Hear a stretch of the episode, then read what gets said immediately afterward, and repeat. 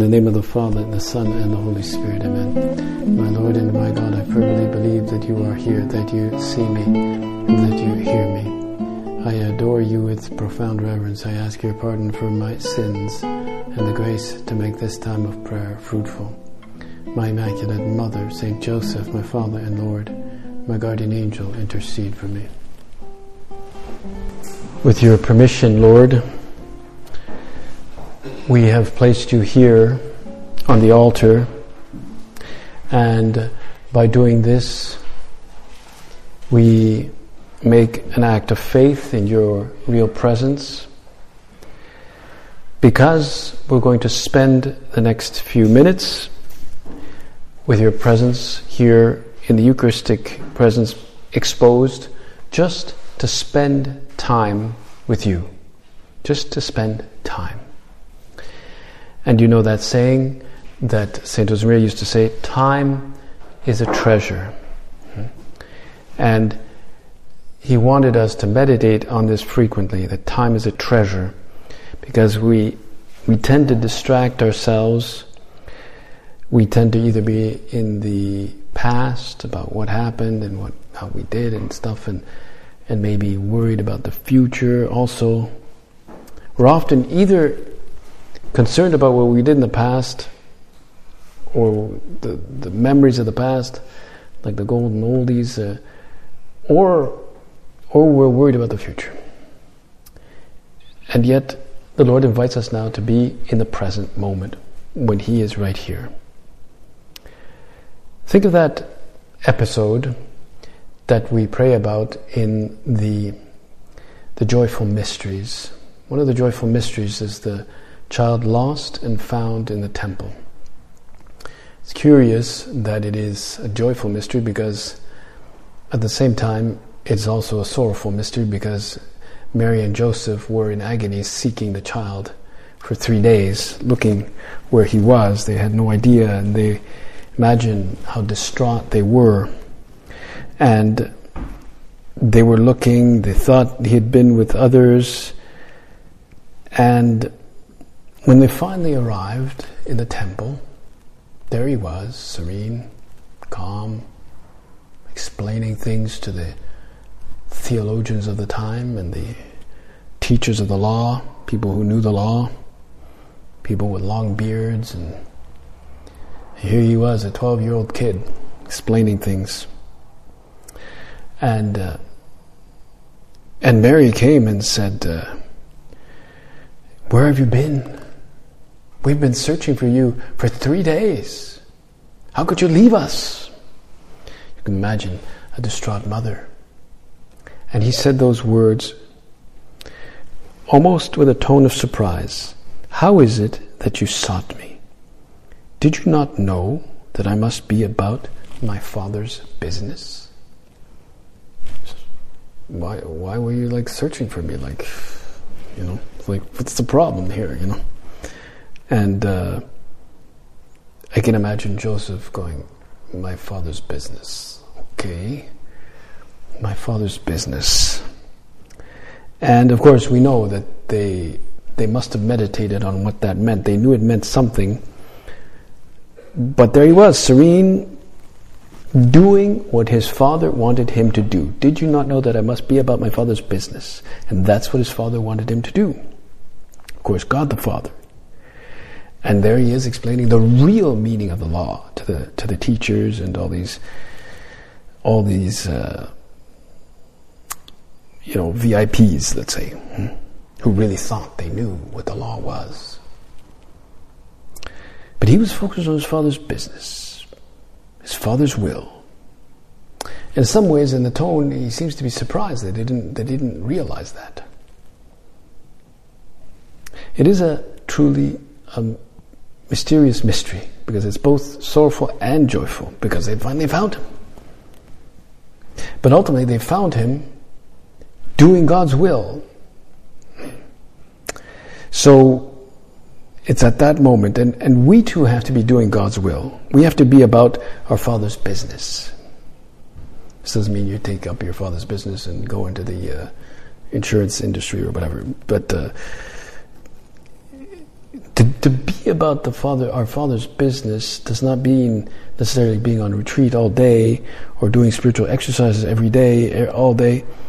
Pray, yes. Have a plan of life, yes. Daily, weekly, monthly, always presence, presence of God, consideration of our divine filiation, that we are sons and daughters of God, serenity, yes. Acts of acts of contrition, cheerfulness, yes. Order, yes. Those are all things we learn about in the circle. But to be about my Father's business has a lot to do with how we use our time. And Saint Josemaría said, time is our treasure, the money with which we buy eternity. The money with which we buy eternity. And he quotes here from Saint Paul's letter to the Corinthians, Tempus breve est. Time is short. How short indeed is the time of our passing through this world, he says in a homily. For the true Christian, these words ring deep down in his heart as a reproach to his lack of generosity and as a constant invitation to be loyal.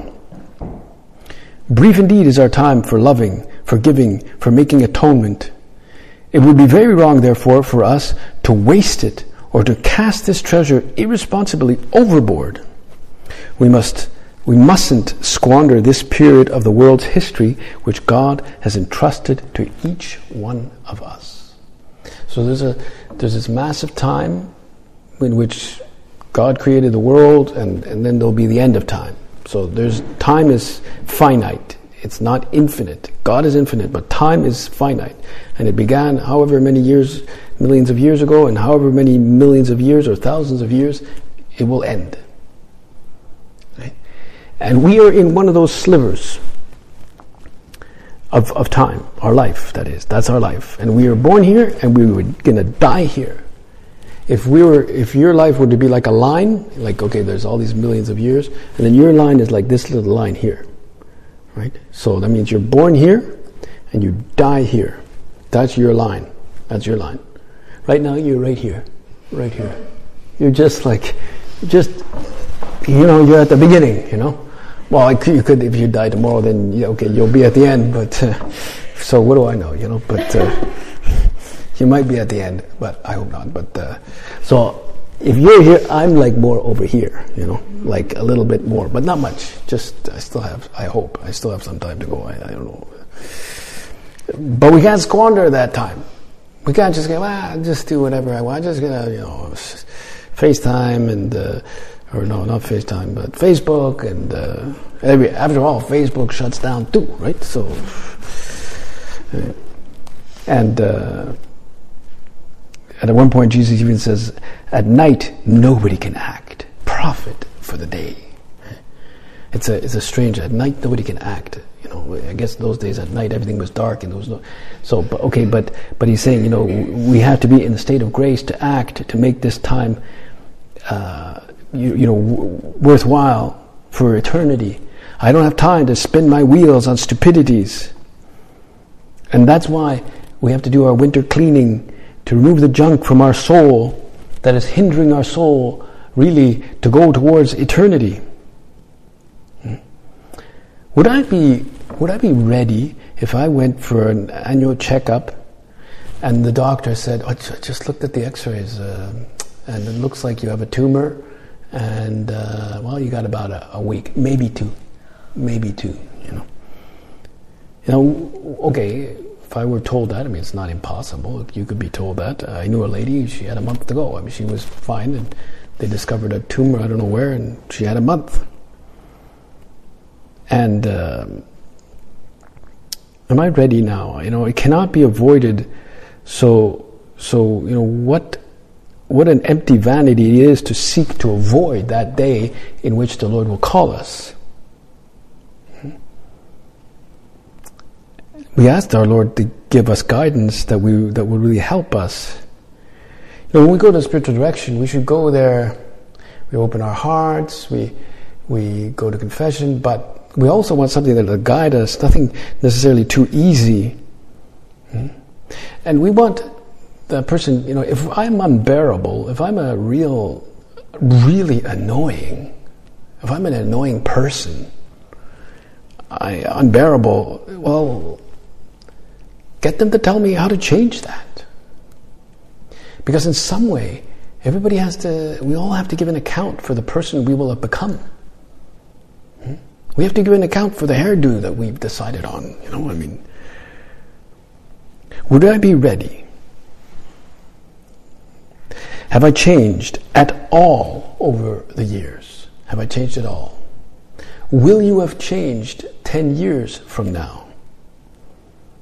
Or am I totally embedded in the same way as I, as though I don't really hear what I'm told? I don't really desire sanctity. I just think sanctity is a nice idea. It's very nice. Oh, it's very nice. Yes, sanctity, sanctity for everybody. That's lovely. But I am afraid, and I don't want to change. I don't want to be like that soft wax that takes on the imprint of Christ. I'm just hard. Hmm. It's that beautiful hymn we sing. Anima Christi, soul of Christ, sanctify me. Body of Christ, save me. Blood of Christ, inebriate me. Water from the side of Christ, wash me. Passion of Christ, strengthen me. O good Jesus, hear me. Within thy wounds, hide me. Separated from thee, let me never be. From the malicious enemy, defend me. In the hour of my death, call me and, and bid me come unto thee, that I may praise thee with thy saints forever and ever. It's a beautiful hymn. It's the, the Anima Christi. Anima Christi. We sing it sometimes at Kintore.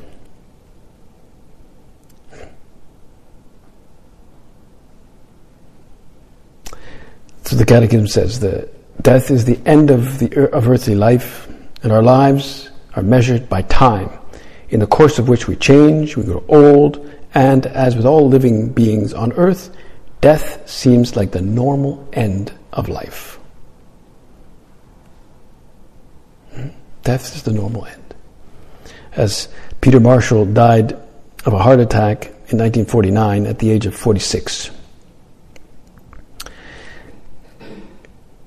When the, the clock strikes for me, he said, I shall go not one minute early and not one minute late. Until then, there is nothing to fear. And he died, bang, he was quite young when he died. You know? And he said, there's nothing to fear. Because he was ready. And uh, there will be that day in which our spiritual soul will leave our body. It'll say, you know, I've, I've just like, I've had enough of this place, you know. It's like you change your apartment, you, you know. And that soul of ours, that spiritual soul, goes off to judgment. That's the moment in which you could say the body, you know, car accident, whatever it is that you have, that you suffer, cancer, the body can no longer sustain the soul, and then the soul leaves in the twinkling of an eye and it goes off to judgment. At that moment, the soul ceases to vivify the body with this informing or animating principle that we call life, usually expressed in the heartbeat or whatever, whatever ways in which we measure this. And immediately after that, when the soul leaves, in that split second, that body of ours, which we have taken care of, which we have nourished, which we have fed with three meals a day, with snack in the evening, which we have exercised, which we have put makeup on, which we have maintained and cleaned and beautified, that body will suddenly smell. And it'll go, it'll, it'll know corruption. Your face will get cold, and well, I'm, I'm sorry, but it's going to start to wither. Even the people you love the most, even from them, you will recoil from them, from their body.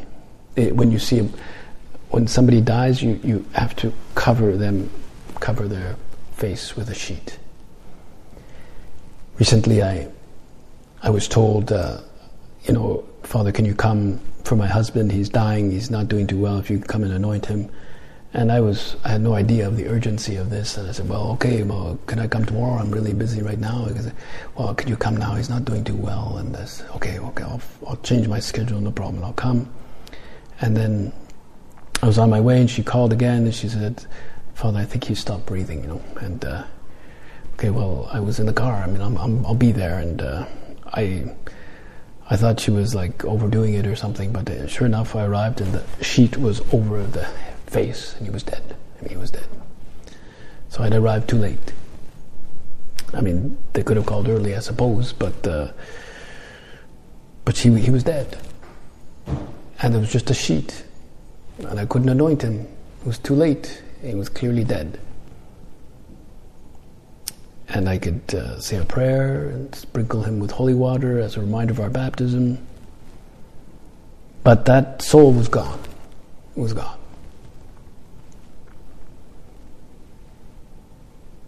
Should I be afraid of death? Should I be afraid of it? This is what we have to ask. Well, yes and no. We're afraid. It's a natural thing to be afraid of death. In some ways, our our soul was made for this body. And indeed, it will reunite. The body and the soul will reunite in the resurrection. So it's okay. You know, you'll meet again. But uh, it'll be spiritualized. But this same... I think he's a Presbyterian minister, Peter Marshall, said, "No tabloid will ever print print the startling news that the mummified body of Jesus of Nazareth has been discovered in Old Jerusalem. Christians have no have not carefully embalmed body enclosed have no carefully embalmed body enclosed in a glass case to worship. Thank God we have an empty tomb. The glorious fact that the empty tomb proclaims to us is that life for us does not stop when death comes. Death is not a wall, but a door." It's a door.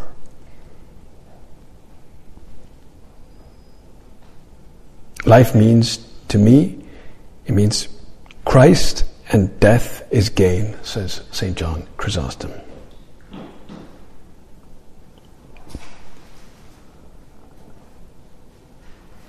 So, it's important to meditate on death. Hmm? Saint Mark tells us that the Sadducees, this sect of, of uh, you know, high officials during the time of Jesus, that they didn't believe in angels and they didn't believe in life after death. They didn't believe in that. They believed in the law of Moses, but they thought, yeah, but that's it. No resurrection, no angels, just the law of Moses, nothing else. Of course, the Pharisees, they believed, you know, that that uh, that there was a development in the law of Moses. Jesus believed this too, and and a small group of people around the time of Jesus. But they were totally focused around the temple. And in some ways, uh, death was kind of like the end. Uh, Pharisees, the Pharisees believed also in the tradition of the elders, but the Sadducees, it was just the temple. The temple, the temple, the temple. That's why that's why it disappeared after after its destruction in seventy A D. That, well, rather, that's why they disappeared. When the temple disappeared, there was no reason for the Sadducees to continue. There were Pharisees, but no, no Sadducees. And Jesus explained to them that God identified himself to Moses as the God of Abraham, the God of Isaac, the God of Jacob. And it didn't mean that he was a God of corpses when he said, "I'm the God of Abraham, God of Isaac, God of Jacob." But that he was the, the God of Abraham, Isaac, and Jacob, for they were living in his presence. They were living. They were not just memories. So for Jesus, it was clear that there was life after death, because God, you know, doesn't make mistakes. And if he created us to love, it means that he we should love forever. Because real lasts, real love really only lasts uh, forever. So, man, we know, is the only creature that has a true awareness of his death, about his own approaching end. And that allows him to ponder the mystery of every man's death and the necessary, inevitable end of everything. And it lends a certain urgency to our life when we remember our mortality. It's not a, it's not a bad thing to think about our death, that we have limited time here. And while death is not the last word, there there's nevertheless quite a terrifying finality about it, because we call our life here on earth, we call it tempus meriendi. It's the time of meriting. It's time of meriting. Only now, not after. We cannot merit after after death. When we die, it's like on those video games, it says game over. You know, it's flashing, game over. You have to put another coin in, you know, that's, uh, you know. Remember when I was in, in C G I P, uh, I was talking to a lady who was, who was uh, taking classes with me, and she was in a wheelchair, and she was born, I think she was born, yeah, without legs. I don't, I, mean, I, say, I don't know if she was born or had an accident. I'm pretty sure she was born without legs. legs. And uh, and I remember asking her one day if she believed in God. And she said, well, I'll decide that after I die. I said, what? Yeah, she said, right now I'm not going to do anything about it. But when I die and there's no God, well, there's no God. If I die and there is a God, well, then I'll believe in him. I said, but wait a minute. That, that, that's, that doesn't, yeah, come on, man. You got to make a decision now. But she didn't see the need. She just thought, okay, I'll believe in you. But it'll be too late then. I told her, it'll be too late. You have to make your decision now. You'll be asked to empty your pockets, open your bags at the airport, right? And they'll scan your bags and reveal your talents that you've gained. How many you've made and how few talents you've been given. That's a thing we can ask ourselves. How have I used the talents that I've received?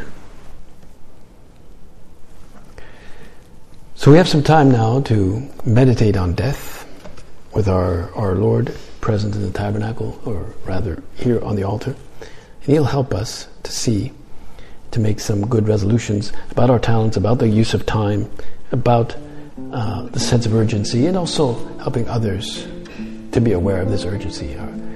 Let's see what the Lord has to tell us. I thank you, my God, for the good resolutions, affections, and inspirations you have communicated to me in this meditation. I ask you help to put them into effect. My Immaculate Mother, Saint Joseph, my Father and Lord, my guardian angel, intercede for me.